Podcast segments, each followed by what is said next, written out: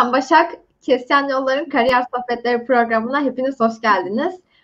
Bugünkü konuğum Onur Parlak. Bugün biraz böyle malzeme bilimi, biyosensörler ve temel bilimler üzerine konuşacağız. Onur Bey merhaba, hoş geldiniz. Merhaba Başak, hoş bulduk. Çok teşekkür ederiz yeni teklifimizi kabul ettiğiniz için. Ben teşekkür ederim davet ettiğiniz için. Nasılsınız? Ya, teşekkür ederim, çok iyiyim. Ee, çalışmalara devam ediyoruz. Ee, o zaman ben ilk sorumla başlamak istiyorum. Sizin söylemek istediğiniz bir şey yoksa. Hı hı. Ee, sizi biraz tanıyabilir miyiz? Tabii. E, kısaca ben kendimi tanıtayım. E, adım Onur. Onur Parlak. İzmirliyim. E, 1984 yılında İzmir'de doğdum. E, çalışmalarıma İzmir Yüksek Teknoloji Enstitüsü'nde başladım. 2005 yılında. E, onun öncesinde e, Buca Anadolu Lisesi'nden mezun oldum. E, çalışmalarımda İT'de e, kimya bölümünde başladım. E, daha sonra yüksek lisansa devam ettim kimya bölümünde e, ve 2011 yılında mezun oldum. E, onun ardından çok kısa bir 6 haftalık e, bir staj dönemiyle beraber e, Singapur'da bulundum. Orada biyosensör üzerine ilk çalışmamı yaptım. E, onun ardından da doktora e, arayışına başladım ben de. E, Birçok öğrenci gibi. E, akademik olarak devam etmek istiyordum. Ve 2012 yılında Nisan ayında doktoraya kabul aldım ve başladım hemen ardından e, İsveç'in Linköping Üniversitesi'nde. Orada biyosensörler üzerine, elektrokimyasal sensörler üzerine çalışmalar yaptım. Onun ardından İsveç'te bir Wallenberg Foundation dediğimiz bir özel bir vakfın bursuyla diyelim. E, Stanford Üniversitesi'nden e, kabul aldım. E, orada kendi yazdığım projeyle 3 yıl çalıştım. Bu proje aynı zamanda yurt dışında öğrencileri yurt dışına gönderirken İsveç'e geri dönmesini de destekliyordu. Ve Stanford'a geçen 3 senenin ardından İsveç'e dönmeye karar verdim ve Karolinska Enstitüsü'ne geldim.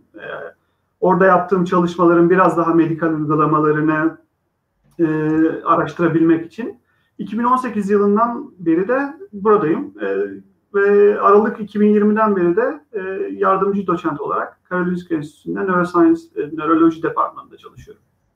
Kısaca bu kadar. Çok teşekkürler. Yani şu anki yaptığınız çalışmalardan ve e, yani Stanford'dan, Karolinska'dan hepsinden bahsedeceğiz ama ya sizin temel bilimlere olan ilginiz nasıl başladı? Yani şu an Türkiye'deki öğrenciler çünkü ya biraz e, benim gördüğüm kadarıyla temel bilimlerden daha belki de öngörüde bulunamadıkları için uzaklaşıyorlar. Yani sizin ilginiz nasıl başladı? Hı hı. E, bu doğru. Türkiye'de e, böyle bir atmosfer var maalesef. Temel bilimlere ilgi biraz az e, ya da çok popüler değil bu alanlar. E, benim ilgim nasıl başladı? E, ben de aslında her lise öğrencisi gibi e, normal üniversiteye hazırlanırken e, hangi bölüm, yani böyle kafamda bir bölüm yoktu. E, bazı akademisyen arkadaşlar bazen çok küçük yaşlarda karar verebiliyorlar yapacaklarına. Benim için o öyle bir durum söz konusu değildi. Ama ben temel bilimlerle ilgileniyordum. E, mesela lisede çalışırken, e, üniversiteye hazırlanırken beni çeken konulardan birisi kimya olmuştu. Oradan sonra o ışık benim kafamda yandı. Sınav sonuçlarından sonra da çok yüksek bir puan almamıştım zaten ben. Normal kimya, İT kimya bölümüne girmiştim. Ee, orası bana çok cazip geldi. Orada okumaya karar verdim. Yani öyle çok büyük bir geniş bir background'ı hiçbir şey yok aslında. Ee, sevdiğim bir şeydi. Ben böyle bir soru çözümüne, soru derken yani test sorusu değil, e, bir probleme yoğunlaşmaya, belirli bir konu üzerine yoğunlaşmaya alışık olduğum için aslında e, kimyada da bunu yapabileceğimi düşündüğüm için kimya bölümünü seçmeye karar verdim. Öyle başladı aslında. Ee, peki yani Amerika ve Avrupa'da kıyasladığımızda Türkiye'de temel bilimlere olan ilgi ne durumda? Evet, e, Türkiye'de benim olduğum dönemde ve şimdi de aynı olduğunu düşünüyorum. E, dediğim gibi en başta bu temel bilimlere olan ilgi çok aslında yanlış. E, şey, e, çok fazla bir ilgi yok. Ama Avrupa'ya baktığımız zaman, Amerika'ya baktığımız zaman e, bunun böyle olmadığını görüyoruz aslında. Akademide çalışanlar ya da endüstride çalışanlar, olsa bel kemiğini oluşturan insanlar temel bilimlerden mezun olan insanlar. E, tabii ki mühendislik çok önemli, e, sağlık bilimleri çok önemli ama bir kimyacı, fizikçi, biyoloji bu konulara hakim olan insanlar aslında bu işi yönlendiren insanlar. Bu zaten büyük hocaların eski şu anda yerleşmiş grupları olan insanlara baktığımız zaman onların çoğunun da aslında temel bilimlerden mezun olduğunu görüyoruz. Ara bilimlerden ziyade. O yüzden arkadaşlar eğer o konuda bir e, ne diyelim şüpheleri varsa olmasın. Çünkü burada çalışmak ve bir yerlere gelmek aslında sadece nereden mezun olduğunuza bağlı değil de genelde sizin ne yaptığınıza bağlı. E, okuduğunuz bölüm aslında işin biraz buzdağının görünen kısmı gibi bir şey. Teşekkürler cevabınız için. Yani peki sanayide yani siz akademiyi tercih etmişsiniz ama temel bilimler okuduktan sonra sanayiye yönelmek isteyen insanlar ne yapmalı? Yani illa üstüne malzeme biliminden ya da diğer mühendislik dallarından master ya da doktor yapmak zorundalar mı? Hı hı. Ee, bu, bu çok güzel bir soru ee, ve burada aslında şimdi bu soru biraz önce söylediğimin üzerine biraz daha değişik bir şey söyleyeceğim. Ee, temel bilimleri okudunuz, çok güzel ama bir yerde çalışabilmek için ya akademi ya da indis, e, sanayide çalışabilmek için e, bir konu uzmanlaşmanız gerekiyor. Bu uzmanlık buraları tamamladıktan sonra yüksek lisans döneminde de doktora döneminde dediğiniz konulara yoğunlaşabilirsiniz. Biraz daha malzeme mühendisliğine yoğunlaşabilirsiniz. Mesela fizikçiyseniz ya da kimyacıysanız biraz daha oraya. Ya da e, biyoloji e, biyoloji mezunuysanız e, bu konu daha böyle mesela hücre biyolojisi üzerine yoğunlaşabilirsiniz ve buradan çıkıp iş bulmak daha doğru olabilir. Yani uzmanlaşmak çok önemli. Temel bilimler size uzmanlık veriyor tabii ki. Kimya mezunu oluyorsunuz ama e, bir konuda yoğunlaşmak ve e, uzmanlaşmak çok önemli. Onu da yüksek lisansta başka bölümlerde yapabilirsiniz kesinlikle. O bu doğru bir yaklaşım bence. E, ya peki siz elektrokimya çalışmayı tercih etmişsiniz e, bildiğim kadarıyla yani sizin de söylediğiniz kadarıyla. Diğer geleneksel kimya metotlarıyla karşılaştırdığımızda ee, elektrokimyanın ne gibi avantajları ve dezavantajları var? Neden elektrokimya? Hı hı. Ee, bu da güzel bir soru. Aslında ben elektrokimya çalışmıyorum, elektrokimyayı kullanıyorum desem daha doğru olur.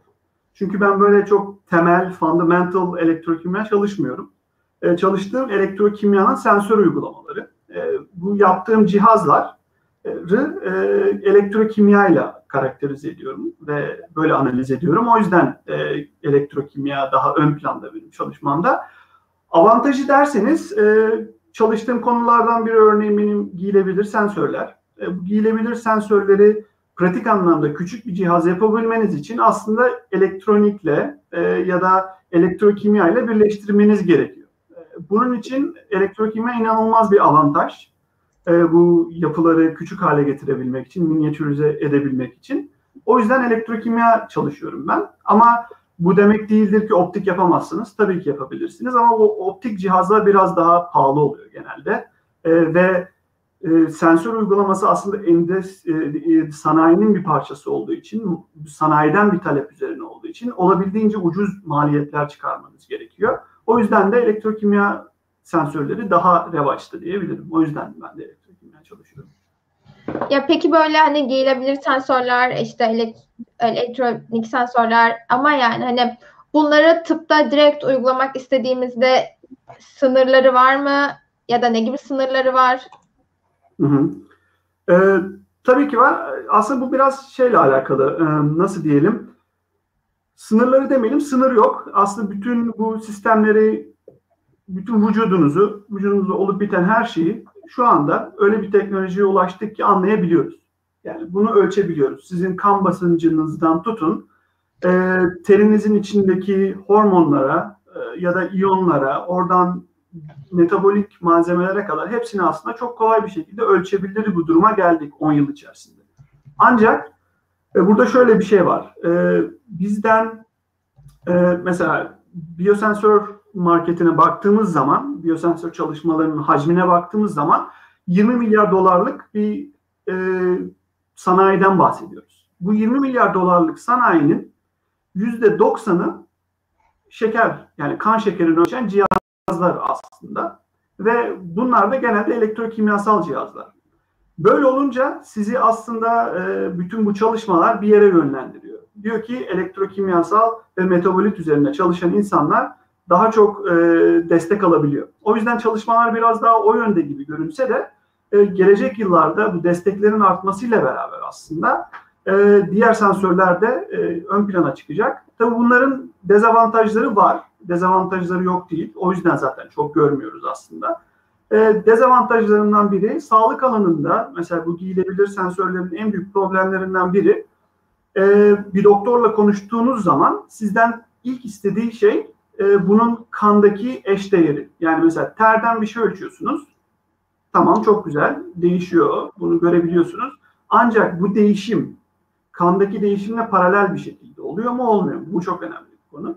Ee, Birçok malzemede hormonlar olmasa bile iyonlar konusunda ya da e, belirli patojenik e, olaylar sırasında aynı değeri vermiyor. Terinizdeki ölçümde ya da e, tükürüğünüzdeki ölçümde kandaki değerler birbirini tutmadığı için aslında e, bu çok büyük bir limitasyon diyelim. Yani bu çözülmesi gereken bir sorun. İnsanlar bunun üzerinde çalışıyor tabii herkes. Yani tıp doktorları mı çalışıyor sadece yoksa malzeme bilimciler, kimyacılar da çalışıyorlar mı? Hı hı. E, bu konunun iki yönü var aslında. Şu anda yapılan çalışmaların çoğu e, kimyacı, malzeme mühendisliği, kimya mühendisliği, biyoteknoloji mühendisliği tarafından yapılan çalışmalar. O yüzden aslında hikaye hep aynı konunun etrafında dönüp duruyor.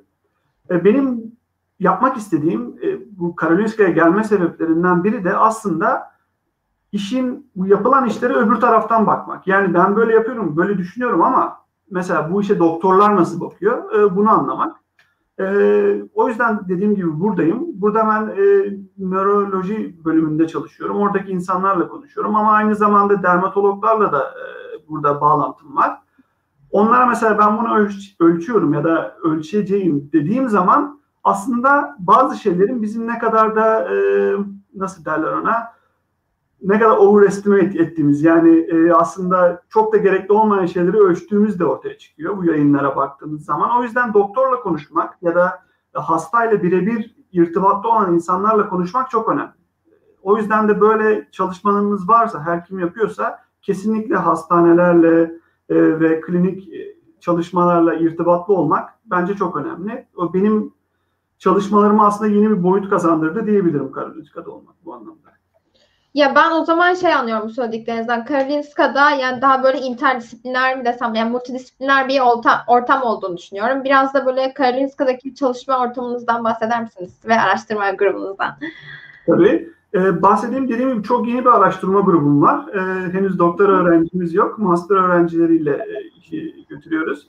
Ee, şu anda üç tane master öğrencim var. Bir tanesi KTH'dan, bir tanesi Karolinska'dan, bir tanesi de Erasmus öğrencisi Altaydın'a gelmişti. Onlarla çalışıyoruz. Grubumuz bundan ibaret. Ama dediğim gibi e, ben burada yeni bir merkezde çalışıyorum. Bu merkez aslında şeyi hedefliyor. E, disiplinler arası çalışmayı hedefleyen e, bir şey. Klasik anlamda aslında baktığınız zaman da Karolinska Enstitüsü çok interdisipliner bir yer değil maalesef. Ama onlar da bunun farkına vardılar sanırım. E, yavaş yavaş değişmeye başlıyor. Aslında çok tıp ağırlıklı bir yer burası. E, çalışmalar genelde onun üzerine gidiyor. Ama dediğim gibi yavaş yavaş değişmeye başlıyor ve e, yeni yeni e, benim gibi ya da daha birçok e, interdisipliner çalışan insan da var. E, bunlar bir araya geliyor değişik merkezlerde e, ve sürekli toplantılarla aslında biz e, tıpçıları ikna etmeye çalışıyoruz bu yaptığımız çalışmaları. Teşekkürler cevabınız için. Tam böyle biyosensörlerden bahsetmişken e, e, forma gelen bir soruyu sormak istiyorum. E, literat soru şu şekilde. Literatürde gördüğüm kadarıyla antikoru, aptameri veya benzer bir yapısı bulunan ve bir yüzeye tutturulabilen çoğu malzemeden sensör yapılabiliyor ve güzel de sonuç veriyor.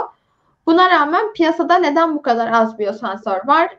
E, parantez içinde özellikle elektrokimyasal sensörler için merak ediyorum diye sormuş arkadaşımız. Hı hı. Evet. Aslında buna kısmen cevap verdim. Dediğim gibi bu şey e, marketin sizden market dediğim yani biyosensör e, sanayinin sizden ne beklediğine bağlı.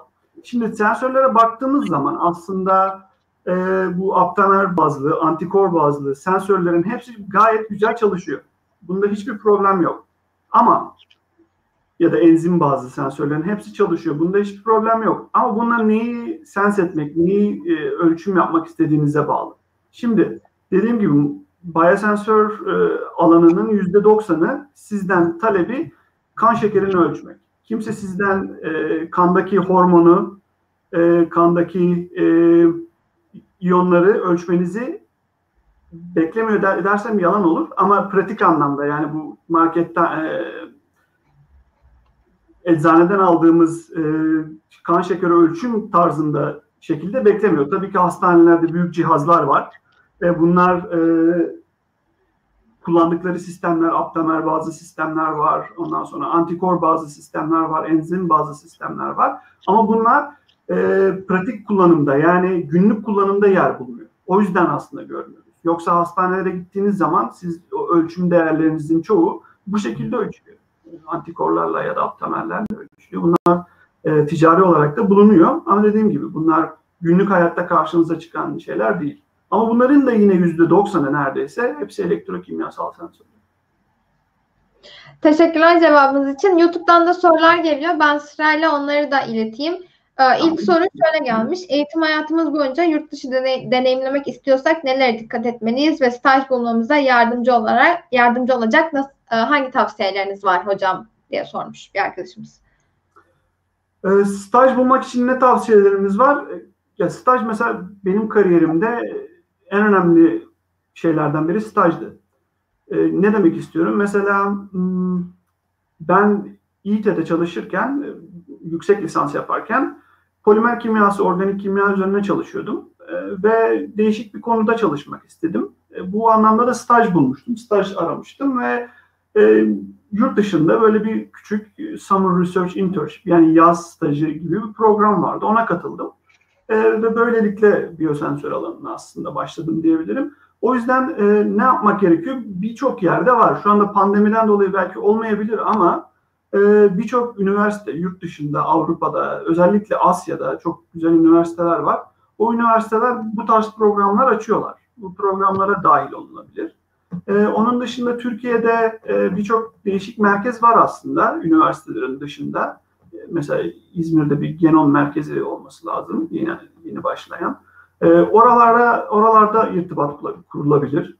Bilmiyorum nasıl tabii dönüş alınıyor ama en kötü kendi üniversitesinin üniversitenizde ya da başka üniversitelerdeki çalışma gruplarına yazabilirsiniz. Yani çekinmeyin, yazın. İnsanlar olumlu cevap verecektir diye düşünüyorum. Yani biz veriyoruz burada. Bize gelen gelmek isteyen her öğrenci herkesi kabul edemiyoruz tabii maalesef ama e, temel olarak e, birçok aslında yurt dışında hoca olarak devam eden insanlar da bu konuda pozitif olduğunu düşünüyorum ben. İnsanlara yazın yani. Yazın. Ya, hak, ya ben bu arada yani artık son sınıf öğrencisi olarak e, ben de hani bir sürü staj yaptım. Bu konuda benim de çok fazla tecrübem var. Sizin söylediklerinize katılıyorum ama bir yandan da birçok öğrenci yani benim kendi arkadaşlarımdan da gördüm yani beni zaten kabul etmezler buraya deyip yazmaktan çekiniyorlar. Evet. Bu, bu çok önemli bir aslında eşik. Yani bunu, bunu aşmak gerekiyor. Çekinmeyin. Yani yazın. Yazın kimse yani bir de şöyle düşünün. Ben hep öyle düşünürüm. Bir insana birine bir şey yazacağım, tanımadığım birine bir yaklaşacağım zaman kendi yaptığım çalışmaları anlatmak için şunu diyorum. Yazmazsam ne kaybederim? Kaybedecek bir şey yok. Yazın ve olumlu ya da olumsuz bir cevap alacaksınız sonuçta. Ee, çoğu zaman da olumlu oluyor bence. Ya bana böyle oldu bilmiyorum. Ben belki şanslıydım ama yani kendinizi iyi anlattıktan sonra olur bence bir problem değil. Ya evet ben de hani şansımızı denemekten zarar gelmez diye düşünüyorum. Aynen. aynen. Diğer soruyu İT'den bir arkadaşımız sormuş. Yani ismini göremiyorum şu an burada. İsmi yazmıyor. Ee, hocam İT'de temel bilimler için online eğitim inanılmaz zor geçiyor. Laba girmeden teorik eğitimde bir kimyacı gelişebilir mi? Sizin zamanınızda aldığınız eğitimin yurt dışı ile paralelliği var mı? Evet, e, ya dediğim gibi çok talihsiz bir zamandayız aslında. Özellikle bu tarz çalışmalar için. Temel bilimlerde yine e, kimyadan örnek vereyim kimyacı olduğum için laboratuvara girmeden hiçbir şey öğrenemezsiniz. Yoksa lisedeki kimyadan hiçbir farkı yok. O yüzden labsız kimyacı olunmaz. Laba girilmeden kimyacı olunmaz. Teknik, teorik kimya çalışmıyorsanız. O yüzden e, ya bu biraz zor bir konu ama şey e, diğer soru neydi? Sizin zamanınızda aldığınız eğitimin yurt dışıyla paralelliği var mı? Evet. Yurt dışında paralelliği var. Hatta çoğu zaman da daha iyi bile desem yeri var. Çünkü bizim biz pratik olarak çok şey öğrendik. E, temel ders olarak herkes aynı ders alıyor. Aslında şöyle bir öyle bir dönemde yaşıyoruz ki Türkiye'deki bir öğrenciyle Japonya'daki bir öğrenci ya da Batı Avrupa'da yaşayan bir öğrenci aynı dersleri, aynı kitapları görebiliyor. Ve biz aynı zamanda bütün bu e, ne diyelim online olan bütün kaynaklara aynı erişim hakkına sahibiz. Herkes erişebiliyor çoğunlukla. %90'ına erişebiliyoruz. Böyle bir durumda fark yaratabilmek için ne yapmamız gerekiyor? Tecrübe edinmemiz gerekiyor. Tecrübeden kastım laboratuvar tecrübesi. Örneğin e, bir kimyacı için kitaptan ziyade öğrenmesi gereken şey laboratuvarda ne yapabilirim? Ya da bir kimyasal reaksiyonu nasıl çevirebilirim? Ya da bir sentezi nasıl yapabilirim? Bu çok önemli. Bu da sadece ve sadece laboratuvardaki öğrendiklerinizle gerçekleşebiliyor. Yani teşekkür ederim cevabınız için. Aslında ben de burada hani dediniz ya Japonya'da da aynı ders alınıyor diye. Ben bu söylediğinize çok katılıyorum. Ama bir noktada da aslında farkın yani içine girilen vizyonla asıl farkın hani yurt dışında ya da yurt içinde içine girdiğimiz vizyonla ilgili olduğunu düşünüyorum. Siz bu anlamda yani İT'yi ve işte daha doğrusu Türkiye'deki üniversitelerle Avrupa'daki üniversiteleri kıyasladığınızda ne gibi farklar görüyorsunuz? Evet, evet tabii bunu derken bu sorunun, bu söylediğimin devamı da senin dediğin aslında. Ee, bu çok aslında belirleyici olan bu burası. Dediğim gibi herkes aşağı yukarı eşit şartlarda ama hangi ortamda neler yaptığınız çevreniz tarafından belirleniyor. Buna baktığımız zaman e, şimdi bilemiyorum tabii. E, benim zamanımda güzel bir atmosfer vardı. Çok ben öğrendim ve bu beni yetiştirdi İLTE'de. Ama benim şimdi gördüğüm, kıyasladığım zaman Stanford'u ya da Karolinska'yı Stanford ve Karolinska yapan şeyler aslında burada çalışan insanların motivasyonu ve burada yaratılan araştırma olanakları. Bundan başka hiçbir şey değil. E, ben Türkiye'de çalıştım. E, Singapur'da çalıştım. E, İsveç'te çalıştım. Amerika'da çalıştım. Çok kısa sürede İsviçre'de bulundum EPFL'de. Bu beş ülkede, beş farklı üniversitede aslında şartların hepsi aynı. Laboratuvar şartları aşağı yukarı aynı. İşte dediğim gibi kaynaklara ulaşma şartları aynı. Ama Stanford ve Karolinska'yı bu Karolinska ve Stanford yapan oradaki insanların çalışma yöntemi, oraya gelen öğrencilerin motivasyonlu çalışması ve aynı zamanda size yaratılan e, ortam. Size yaratılan ortamdan kastım mesela e, orada bir postdoc öğrencisiyseniz ya da hocaysanız tek yapmanız gereken şey aslında çalışmak. Bir fikir var ortada. Bu fikirle ilgili proje yazıyorsunuz. Kaynaklar çok. Yazdığınız projeler desteklenme ihtimali çok. Kötü bir fikir olsa da örneğin Stanford'da şöyle grantlar var. Yani Stanford'da değil de Amerika'da. Ee, Avrupa'da da var o. Herkes başvurabilir gerçi ama proof of concept. Yani e, bir teoriyi test etme grant. Ve çok büyük paralar veriliyor bunun için. Ve burada aslında sizden bir şey beklenmiyor. Sizden beklenen bu ürettiğiniz fikri test edin. Çalışır, çalışmaz. Çalışırsa çok güzel. Bunu ikinci kategoride destekleyebiliriz. Çalışmazsa yapacak bir şey yok. İşte bu aslında size çok büyük bir özgürlük sağlıyor ve sizin aslında birçok şeyi aynı zamanda test etmenizi sağlıyor. Bunu yaptığınız zaman yaratıcılık da ortaya çıkıyor. Stanford'da benim gördüğüm, Karolinska'da da dahi yok bu. Orada oraya gelen öğrencilerin hepsi, oraya gelen insanların hepsi aslında çok aşırı, çok aşırı demeyeyim de çok güzel bir motivasyonla geliyor oraya. Herkes bir şey başarma duygusuyla geldiği için orada çok yaratıcı bir atmosfer var. Öğrenciler çok motive, hocalar çok motive. Öyle olunca başarı kendiliğinden geliyor aslında. Dediğim gibi laboratuvar koşulları her yerde aynı. Evet, teşekkürler cevabın için. Aslında ben de yani yurt dışındaki gördüğüm üniversitelerle kıyaslayınca ve oradaki laboratuvarları görünce yani daha belki laboratuvarlar daha küçük e, Türkiye'deki üniversitelere göre ama yani insanlar gerçekten çok daha motiveler. Evet. Bu, bu, bu çok önemli. Motivasyon aslında her şeyin bu kilit noktası tabii bilgi ve temel bilgi olma, olduktan sonra olmadıktan sonra zaten olmaz ama temel şey destek ve motivasyon.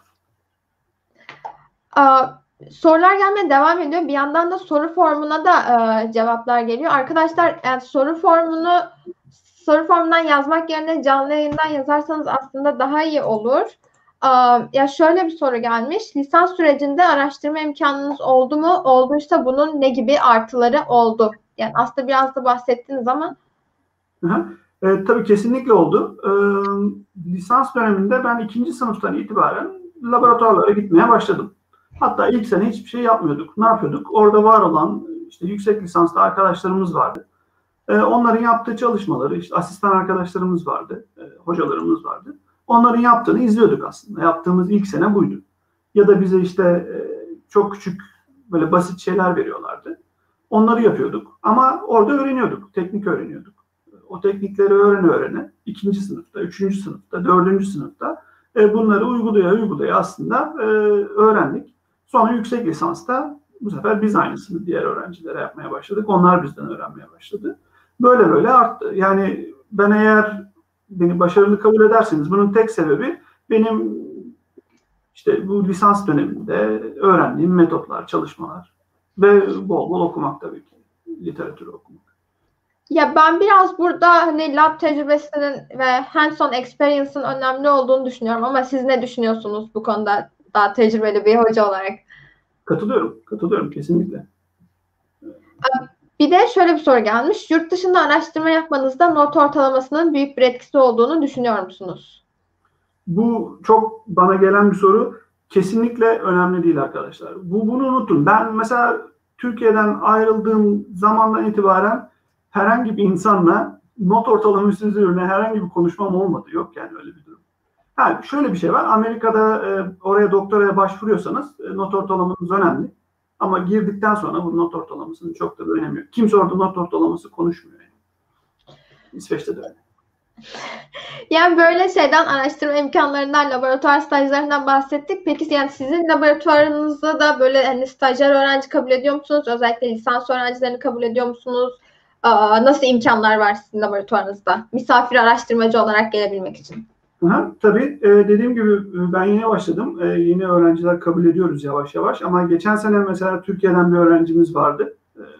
Çok da güzel şeyler yaptı. Benim laboratuvarım her zaman açık Türkiye'den gelmek isteyen arkadaşlara. Ama işte belirli kurallar var. Avrupa Birliği dışından geldiğiniz zaman kalacağınız miktar, kalacağınız ay, mesela 3 ay kalıyorsanız o 3 ayda işte geçiminizi sağlayabileceğiniz miktarda bir hesap bankada hesabınızda para olması gerekiyor vesaire. O tarz e, ufak tefek detaylar var. E, onun dışında e, her zaman bana yazabilirler.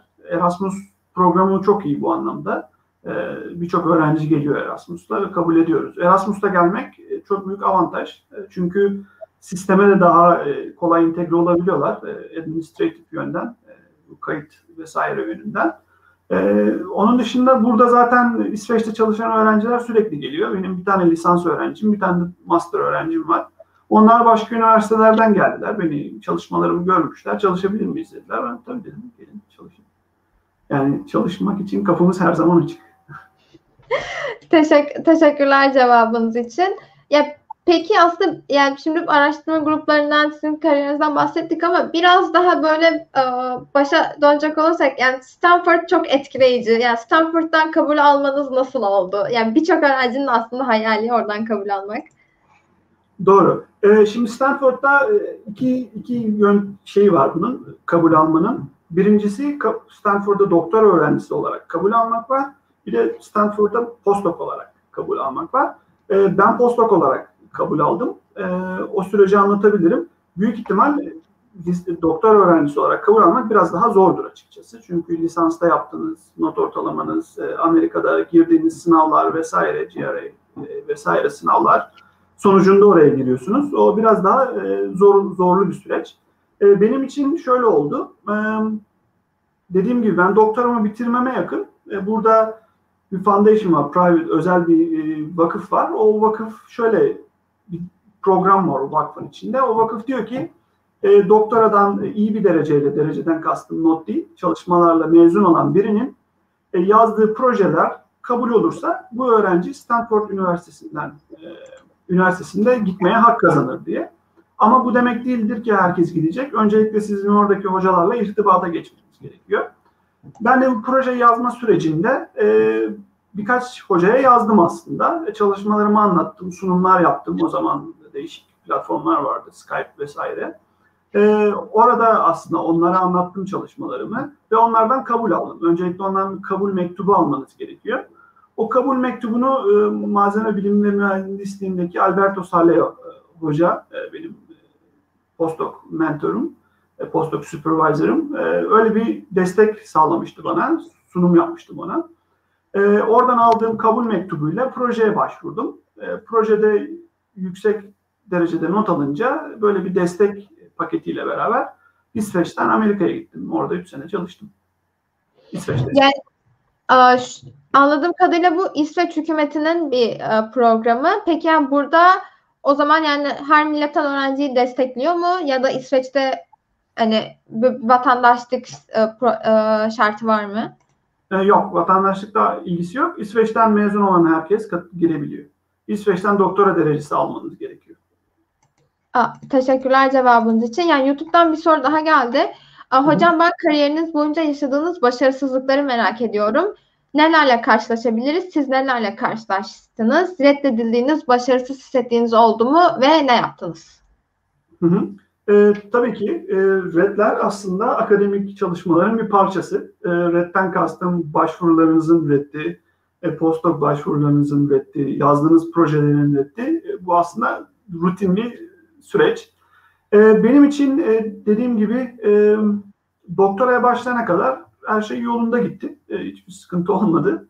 E, doktora sırasında da doktora çalışmalarım da güzel geçti. E, onun sonrasında işte postdoc yani doktoraya başvururken ben de tabii 3-4 başvuru yaptım.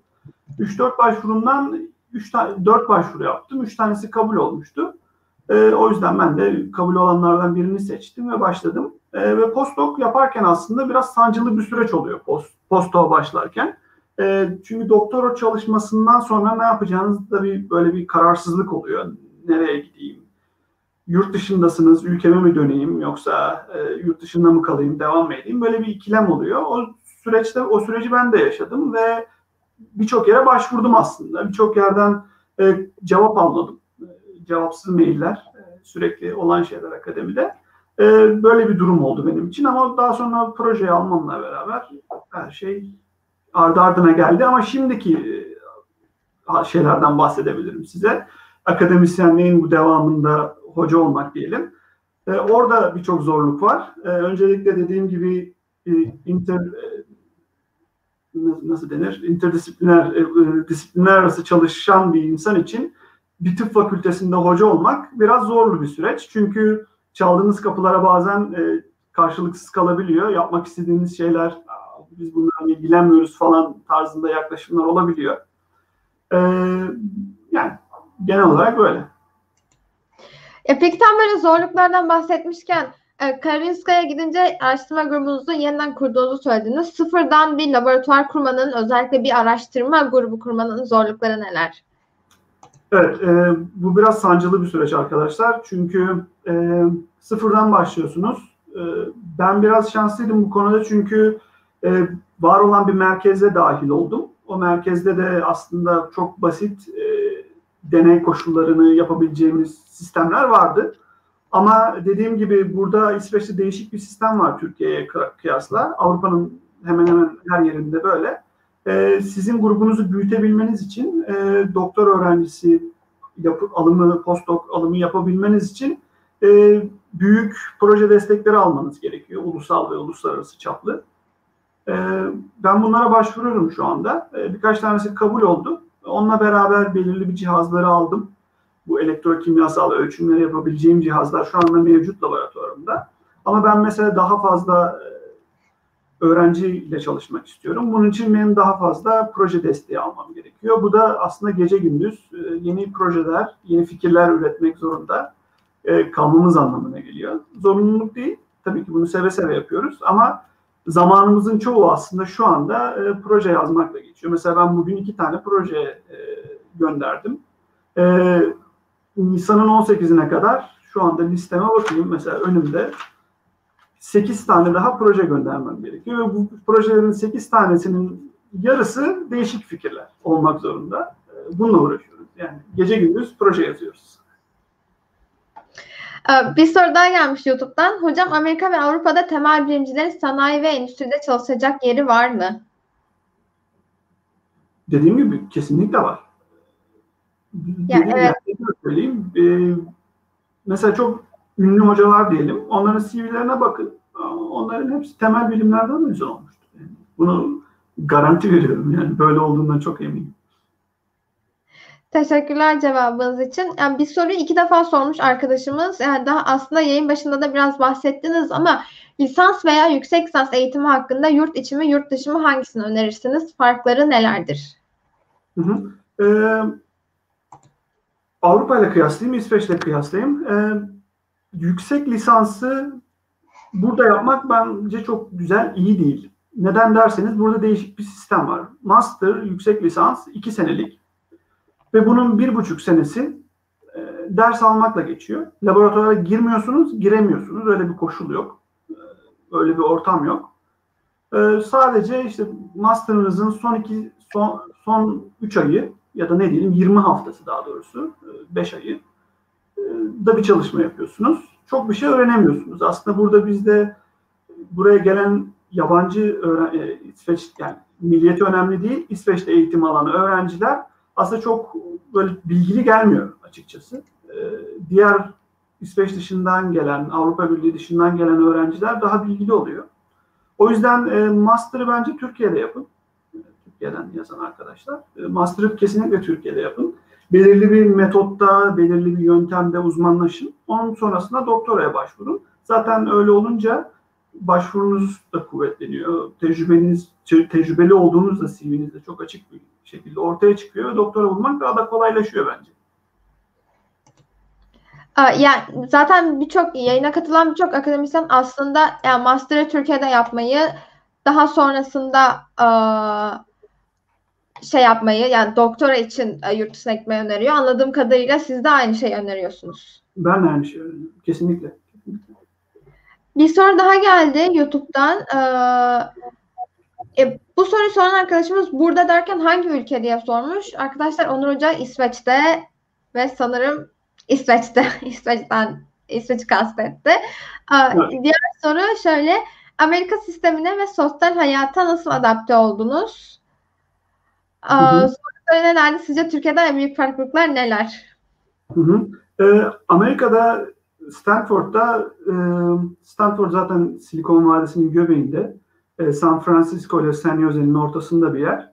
E, ben Mountain View'de yaşadım. E, Google'ın vesaire büyük şirketlerin olduğu yerde. Aslında orası çok multi cultural, birçok milletin, birçok farklı insanın yer aldığı bir yer ve inanılmaz e, arkadaşlıklar kurdum orada. Çok güzel bir dönem oldu. Bir hiçbir zorluk çekmedim orada. Havası zaten Türkiye'ye benziyor. Gayet mükemmel bir havası var. E, Kaliforniya'nın. Stanford da öyle.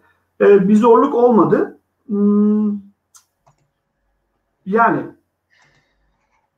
çok bir zorluk olmadı aslında. ya bir süre bir sürü öğrenci aslında hani oradaki sosyal hayata adapte olamamaktan e, çok çekiniyor. Çok e, şey yapıyorlar yani. Biraz hmm. geride tutuyorlar kendilerini o yüzden. Amerika'da demeyeyim ama mesela İsveç'e geldiğim zaman ben de biraz zorluk çektim. Ondan bahsedebilirim. Amerika'ya gittiğimde ben zaten 6 yıldır yurt dışında yaşıyordum. E, o yüzden bir zorluk olmadı benim için ama ilk doktoraya başlarken oldu. Ondan bahsedeyim isterseniz.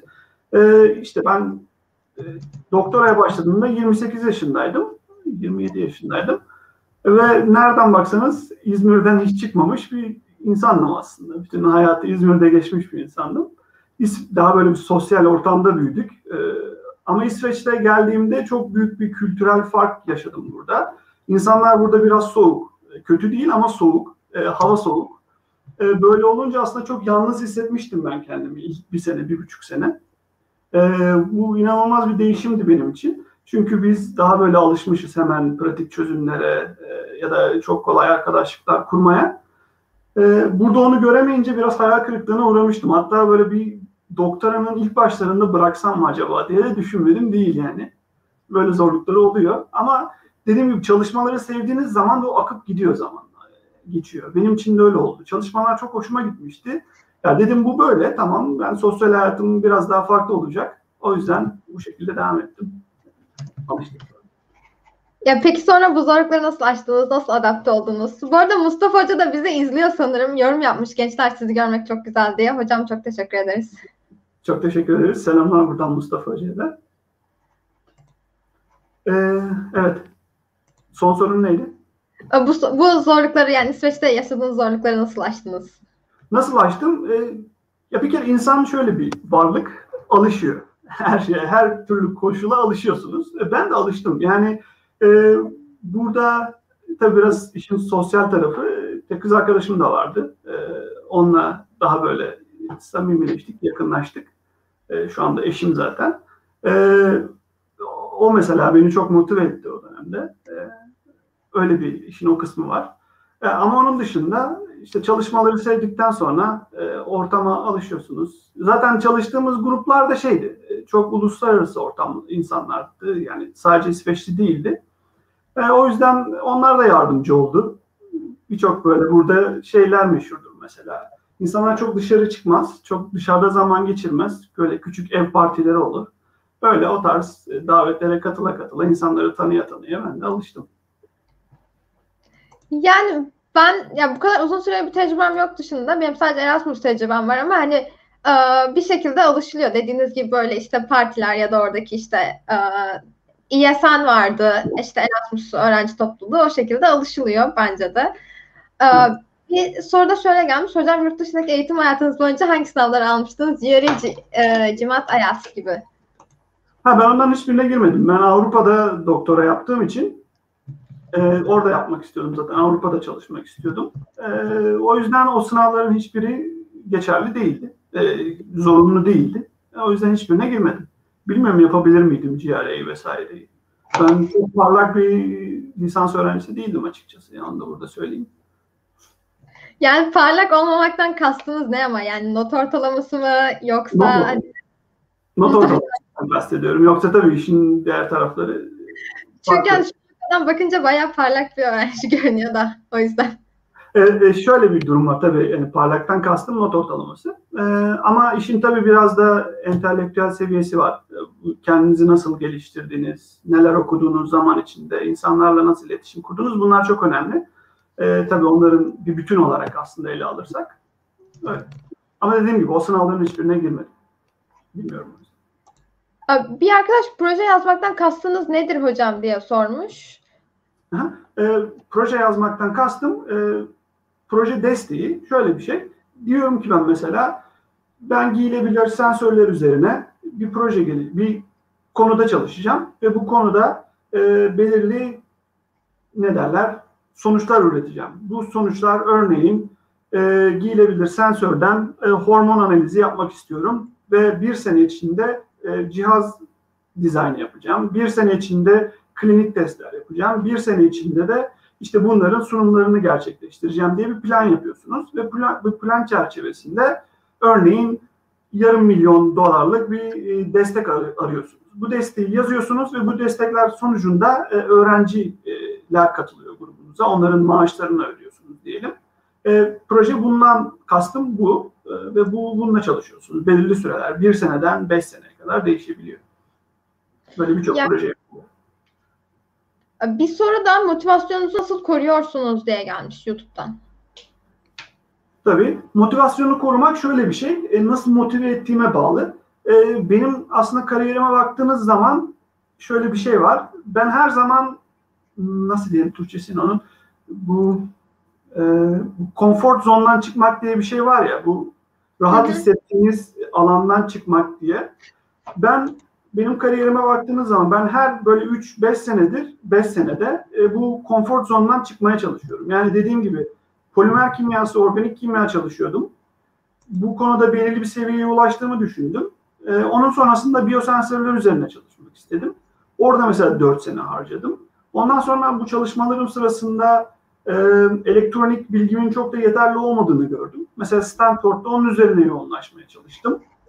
E, orada 3 sene geçirdim. Yani bu beni motive etti. Yeni bir şey öğrenmek motive etti. Onun dışında mesela oradan döndüğüm zaman işte dediğim gibi Karolinska'ya geldiğim zaman da aslında şu anda biraz çalıştığım konular yine giyilebilir sensörler yapıyorum ama Biraz da elektromikrobiyoloji çalışıyorum. Yani biraz daha böyle patoloji e, şeyleri çalışıyorum. Konularında çalışıyorum. Bunları nasıl e, sensör haline getirebiliriz? Onun üzerine çalışıyorum. Mesela ben boyunca ya da diğer çalışmalarım boyunca hiç bilgimin olmadığı bir alandı bu. E, ve 3 senedir ben kafam bunlarla meşgul. Bu beni inanılmaz şekilde motive ediyor. Yeni bir konuda çalışmak.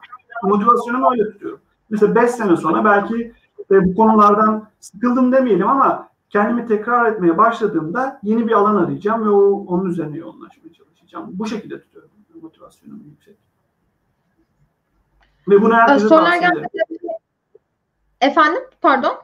Bunu kesinlikle herkese tavsiye ederim. Yaptığım. Teşekkürler cevabınız için. Sorular gelmeye devam ediyor. Yayın süremizin de sonuna geliyoruz. Bu yüzden e, son soruları e, alayım artık. E, şöyle bir soru gelmiş. YLSY bursu sizce mantıklı mı? Şöyle bir soru sorayım. YLS bursu nedir? YLSY bursu şey bu yayından önce de sizinle konuşurken bahsettiğimiz MEP bursu yani hani yüksek lisansa Türkiye gönderiyor ama devamında e, Türkiye'de çalışma zorunluluğunuz oluyor. Hı hı. Yani Türkiye'ye dönmek istiyorsanız tabii ki bunu şey başvurun ve güzel destek veriyorlarsa e, normal asgari, asgari yaşam koşullarını sağlayabiliyorsanız kesinlikle başvurun. E belki şöyle şöyle olabilir. 4 sene çalışırsınız. E, sonra biraz daha kalmak istiyorsanız belki onu e, ileri bir tarihe atma şansınız var mı bilmiyorum. Öyle bir opsiyonu varsa çok güzel olabilir bence. Yani. Yurt dışında çalışmak, yurt dışında kalmak anlamına gelmiyor. Şimdi ben biraz kaldım burada ama e, Türkiye'ye dönmek de çok güzel üniversitelerde çalışmak da mümkün tabii ki. Aa, teşekkürler cevabınız için. Bir de şöyle bir soru gelmiş. Hocam giyilebilir ve program, programlanabilir biyoelektronik projelerine yeterli destek bulunabiliyor mu? Bu konuda Avrupa mı Amerika mı daha iyi? Hı hı. Ee, bu çalışmalar aslında Amerikan menşeli diyelim. İlk oralarda başladı. Ee, o yüzden e, orada e, bu çalışmalara baktığımız zaman aslında 2010'ların başında böyle yavaş yavaş çıkmaya başladı. San Diego'da bir hoca var, Joseph Bank diye. O, onun ilk çalışmaları. Ondan sonra e, Northwestern'da John Rogers e, diye başka bir hocamız var. E, onlar ilk çalışmaları yaptılar. Amerika'da başladı ve 2015'ten sonra aslında daha yaygın hale gelmeye başladı. Ee, ama Avrupa'ya ve Türkiye'ye sanırım yavaş yavaş e, bu aslında geliyor. Birçok konuda aslında öyle gelişmiş büyük üniversitelerde başlayıp e, diğer üniversitelere doğru yayılıyor. E, Avrupa'da da artık bu yaygın hale geldi. İsveç'te de yavaş yavaş e, oluyor. Destek bulunabiliyor. Hmm, yani dediğim gibi bu e, şeyle alakalı bunu biraz baktığımız zaman yine aynı örneği vereyim. E, büyük bir biyosensör marketinden bahsediyoruz ama sizden talep nedir? Arz talep meselesi. Şimdi buna talep artınca e, bu talebin karşılığı olarak da destekler artıyor. O yüzden destekler var bence burada Avrupa'da. Bir soru da şöyle gelmiş. E, uzun vadede planlarınız neler? Akademide mi devam etmeyi düşünüyorsunuz? Hı hı. E, akademide devam etmeyi düşünüyorum kesinlikle ama aynı zamanda e, yeni bir şirket de kurduk aslında biz burada. Bu gelebilir sensörler üzerine. Yakın zamanda onu da anons ilan edeceğiz. E, bu çalışmalarımı ben biraz da bu konuda devam ettirmek istiyorum. E, aslında bir, bir ürüne dönüştürmek bunun çok önemli. Çünkü ben her zaman şöyle bakıyorum akademiye yapıyoruz tamam çok güzel ama e, bir sorunu çözmüyoruz sonuçta. Yani bu kağıt üzerinde kalıyor. Değil mi? Öyle değil mi? E, belirli bir cevap getiriyorsunuz yaptığınız çalışmalar ama bunun bir pratiğe dönüşmesi gerektiğine inanıyorum. Özellikle benim gibi uygulama çalışanlar için bu geçerli. Yoksa fundamental şeyler çalışanlarda belki mümkün olmayabilir. E, o yüzden dediğim gibi şirketleşmenin önemli olduğunu düşünüyorum. ve başladım bunu yapmaya da bakalım nasıl gider bilmiyorum tabii. Ya umarım iyi gider. Ee, bir soru da Türkiye'den teklif aldınız mı diye geldi. Teklif almadım. Teklifleri açayım. Geri dönmek ister misiniz Türkiye'ye? Ee, Türkiye ile çalışmak isterim. Ee, oradan gelen öğrencilerle çalışmak isterim. Benim kendi okulumla çalışmak isterim. Kesinlikle isterim. Ee, artık yayının sonuna geldik. Arkadaşlar yayını yavaş yavaş kapatıyorum. Onur Bey'in de daha fazla vaktini almak istemiyorum. Ee, Şöyle bir soru daha geldi. Sizce akademik araştırmalarda Türkiye'nin eksiklikleri neler? Avrupa'da ve Amerika'da neler farklı diye. Aslında bundan yayın boyunca bahsettik. Ama siz tekrar cevaplamak ister misiniz? Bahsettik. Ee, çok az şöyle şöyle bahsedeyim. Türkiye'de yani politikaya girmek istemiyorum kesinlikle. Ama e, insanların rahatça sadece bilim yapabileceği bir ortamın yaratılması gerekiyor. Bu bir. İnsanlar laba geldiğinde ya da biriyle e, irtibat kurduğunda o insanın politik görüşünü vesairesini düşünmemesi gerekir. E, o yüzden bu önemli.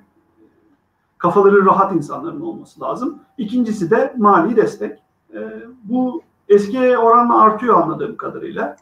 E, yurt dışına birçok öğrenci gelip gitmeye başladı. Buradan da görebiliyorsunuz. E, bu iki şeyin yaratılması gerekiyordu Türkiye, Avrupa'yı ve Amerika'yı yakalayabilmesi için. Kesinlikle. Teşekkür ederim cevabınız için. O zaman e, gelen e, her konuğa sorduğumuz ve çok standart bir sorumuz var. Bunu size de sormak istiyorum. Sizin de aynı alanda çalışmak isteyen ve sizinle aynı yoldan gitmek isteyen ve şu an dünyanın farklı yerlerinden bizi bizi izleyen gençlere tavsiyeleriniz nelerdir? Tabii ki.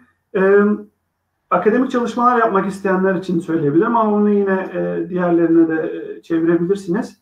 Arkadaşlar bol bol okuyun. Okumaktan kastım e, normal e, herhangi bir edebiyattan tutun, e, sosyal bilimlerden tutun, normal bilimsel yayınlara kadar dünyada ne olup bittiğini anlayın e, ve motivasyonunuzu yüksek tutun. Her zaman hayal edin.